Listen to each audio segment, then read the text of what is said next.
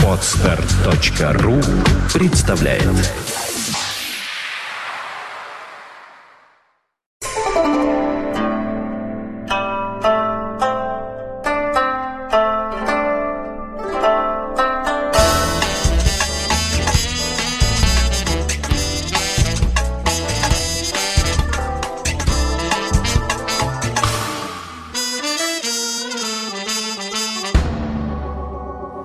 Давеча тут объявили об изменениях в законодательстве. В данный момент даже не в законодательствах, а в регулировании рекламы алкогольной продукции в интернете, газетах и так далее. Ну, в частности, в особенности в интернете. Запрещают полностью рекламу алкогольной продукции в интернете. Поднялся дикий хай.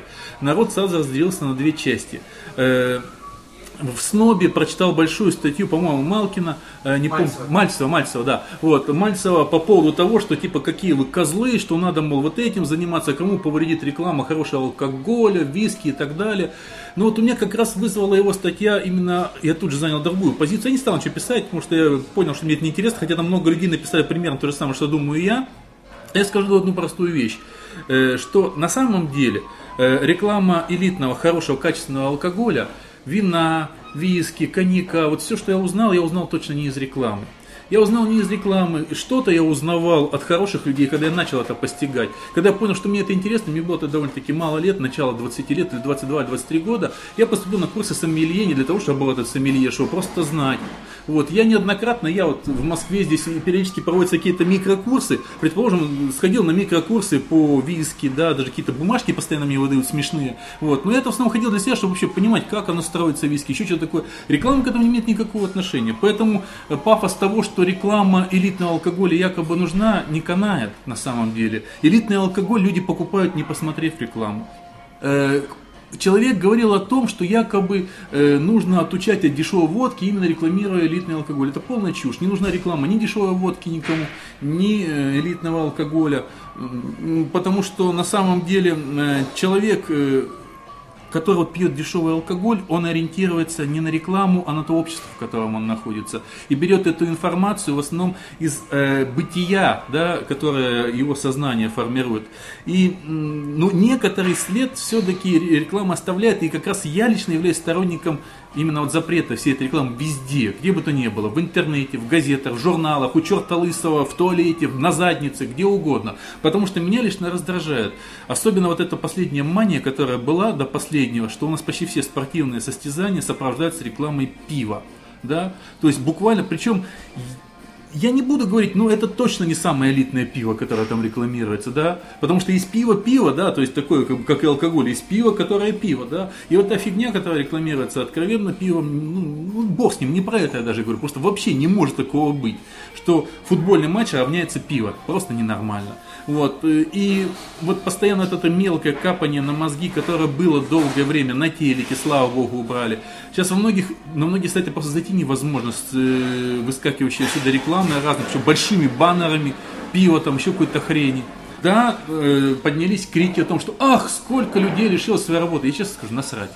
Вот мне насрать. Соответственно, ну извините, сколько лишится наркодилеров, если завтра начнут бороться с наркотиками работы. Бедные, твою мать, они работы лишатся, да? Сколько лишится людей, торгующих фальшивыми лекарствами, работы. Черт возьми, несчастные люди. Не мое это дело. Я считаю, что да, перегиб палки в том, что бороться на волне этой самой...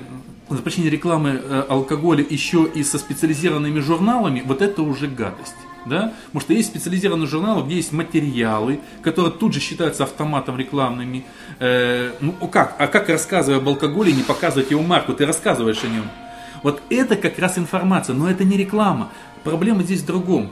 Рекламу, вот именно рекламу, что я Вася, я так крут, потому что пью водку такую-то или пью пиво такое-то. Вот это реклама, с этим бороться надо, этого быть не должно. Или от того я такой веселый жизнерадостный, у меня такие вот здоровый цвет лица, потому что я напился пива.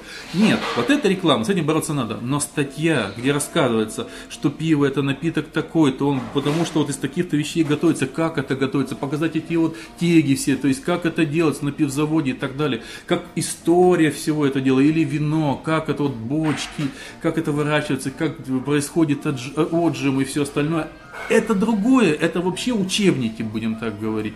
Вот, ну, это, наверное, общая проблема страны, где всегда путают все в одну кучу, так сказать. Поэтому, подытожив свою вот эту вот небольшую реплику, я могу сказать так, что я много раз уже говорил, что в России на самом деле очень много хороших законов, которые никогда не работают. Опять же, возвращаясь к тому самому пиву, у нас был чудесный закон, который во всем мире существует, запрещающий распитие пива на улицах. И что мы имеем? Ни хрена мы не имеем. Если поначалу даже пытались его прятать в какие-то пакеты, то это очень быстро прошло. Я как видел людей, пьющих в сквериках. Вот у меня есть чудесный Чапаевский парк, который рядом с моим домом. Мне он чертовски нравится. Но там было совершенно все лавочки заняты людьми, которые сидят и развлекаются пивом. Я вот по сути своей, я не люблю выпивших людей. Вот мне жутко не нравятся люди на веселе. И поэтому вот я люблю этот парк, но мне в нем приятно быть, потому что там жутко веселых людей много рядом. Они ко мне не пристают, но мне их наличие уже не нравится рядом. Мне вот это не нравится. Поэтому проблема вот ровно в том, что можно для начала заставить работать те законы, которые у нас уже есть, и правильные, да? Рекламы быть не должно. Рекламы быть не должно. Но должны быть правильные статьи об истории, о культуре и так далее. Об этикете, как, опять же, как правильно пить вино, какие бокалы нужны и так далее. Это нужно, это не реклама. Но я боюсь, что я утопист в данном случае. Ну вот, собственно говоря, все, что я хотел сказать. Если, то вот. Ну, да, можно, да? Нет, нельзя, да? Нужно.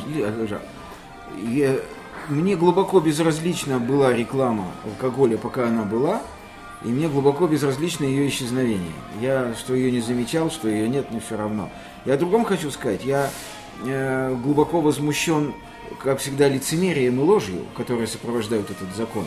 Потому что те люди, которые сейчас пытаются убрать рекламу любого алкоголя со всех средств массовой информации, они озабочены вовсе не здоровьем нации.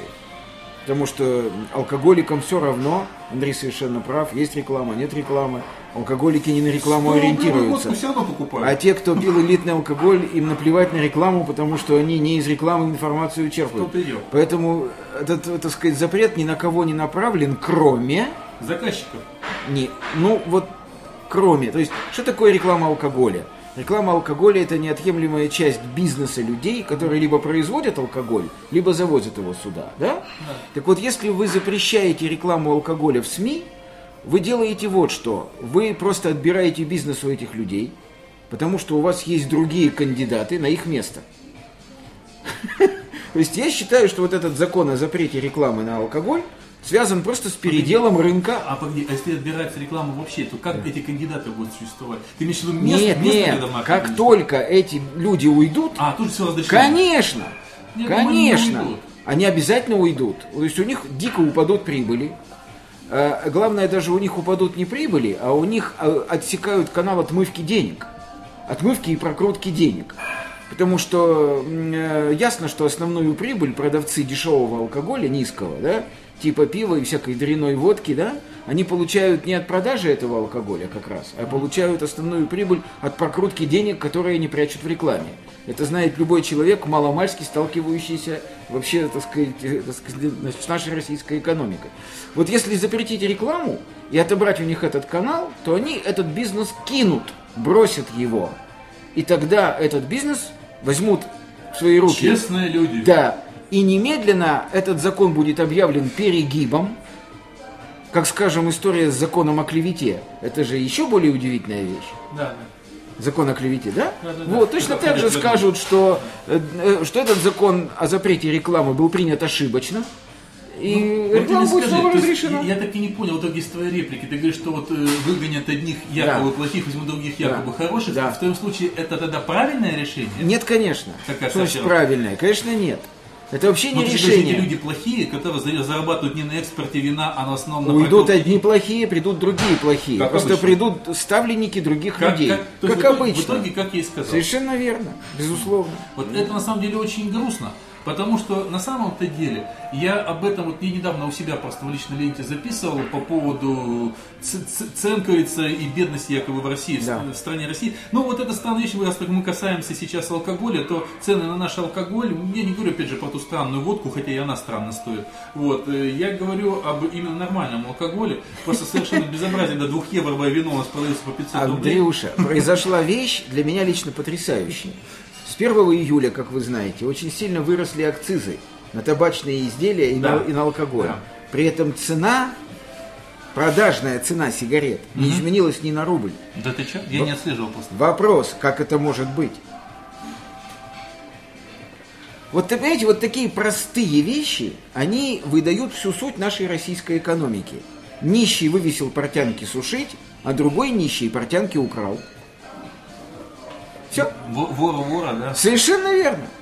Ну, нет, эта суть есть и в том, потому что всегда же было сказано, что в продаваемом у нас вот, ну, бутылки вина заложено все. Заложена таможня, заложены все пожарники, заложены там всякие санэпидемстанции и заложены все возможные разбитые ящики вина, которые, может быть, разбитые не будут.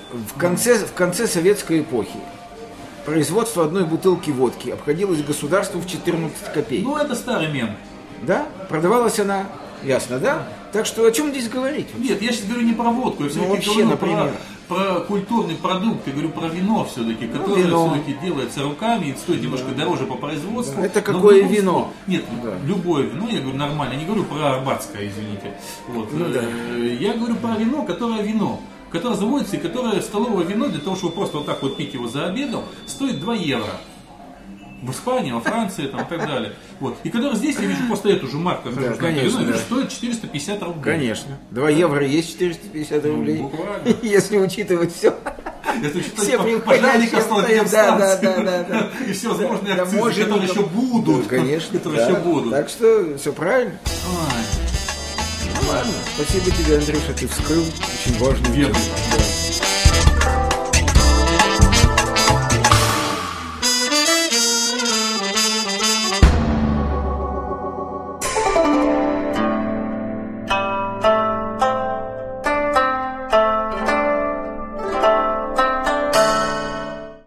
Скачать другие выпуски подкаста вы можете на podster.ru.